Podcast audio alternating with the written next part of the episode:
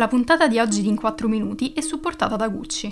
Buongiorno, oggi è giovedì 20 maggio e vi parleremo dei paesi del Golfo contro Israele, del blocco delle esportazioni dei vaccini in India e dell'apertura dell'inchiesta sulla Trump Organization. Questa è la nostra visione del mondo in 4 minuti.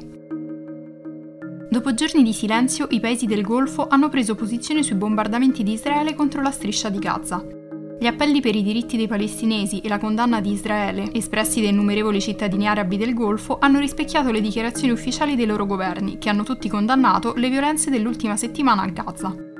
In Bahrain, gruppi della società civile hanno firmato una lettera che sollecita il governo a espellere l'ambasciatore israeliano. In Kuwait si sono tenute due manifestazioni e il governo del Qatar ha permesso a centinaia di persone di manifestare a favore dei palestinesi.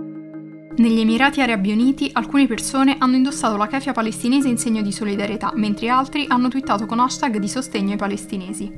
Tuttavia, l'anno scorso gli Emirati Arabi Uniti sono diventati il primo paese arabo in oltre vent'anni a stabilire legami con Israele, dopo l'Egitto e la Giordania nel 1979 e nel 1994.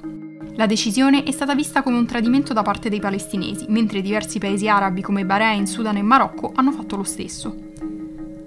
Subito dopo che gli Emirati Arabi hanno formalizzato i legami con Israele a settembre, Abu Dhabi ha presentato l'accordo come una nuova era di pace, tolleranza religiosa e sicurezza per la regione. Adesso il governo ha invitato entrambe le parti a cessare le ostilità, ma non si è ancora pronunciato chiaramente contro le violenze di Israele a Gaza. Parlando invece di coronavirus, il Serum Institute of India ha annunciato che estenderà il blocco delle esportazioni dei vaccini contro il Covid-19 fino alla fine dell'anno. La decisione di uno dei principali produttori di vaccini al mondo è stato un duro colpo per Covax e per tutti i paesi che contano sulle sue spedizioni per portare avanti le campagne di immunizzazione. L'amministratore delegato ad Arponawalla ha fatto sapere che il Serum Institute continuerà a scalare la produzione e a dare priorità all'India, scatenando la rabbia di Strive Masiwa, inviato speciale dell'Unione Africana sui vaccini, che ha dichiarato di non essersi mai fidato dell'azienda.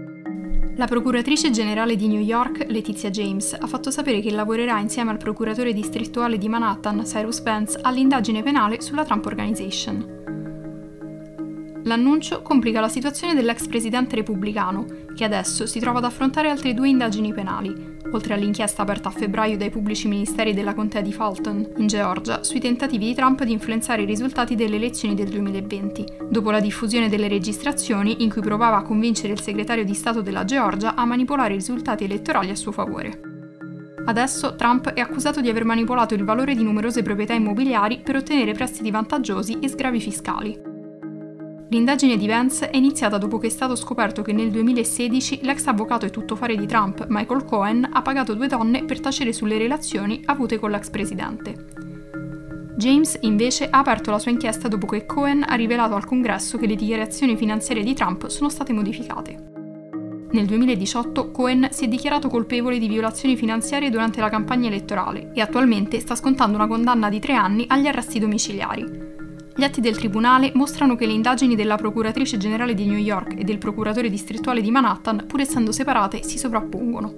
Al centro delle indagini c'è una proprietà della Trump Organization, Seven Springs, che Trump ha comprato nel 1995 e che ha sfruttato per usufruire di agevolazioni fiscali a cui non avrebbe avuto diritto.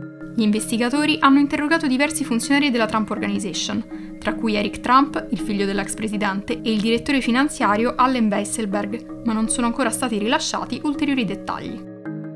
Per oggi è tutto, dalla redazione di The Vision, a domani.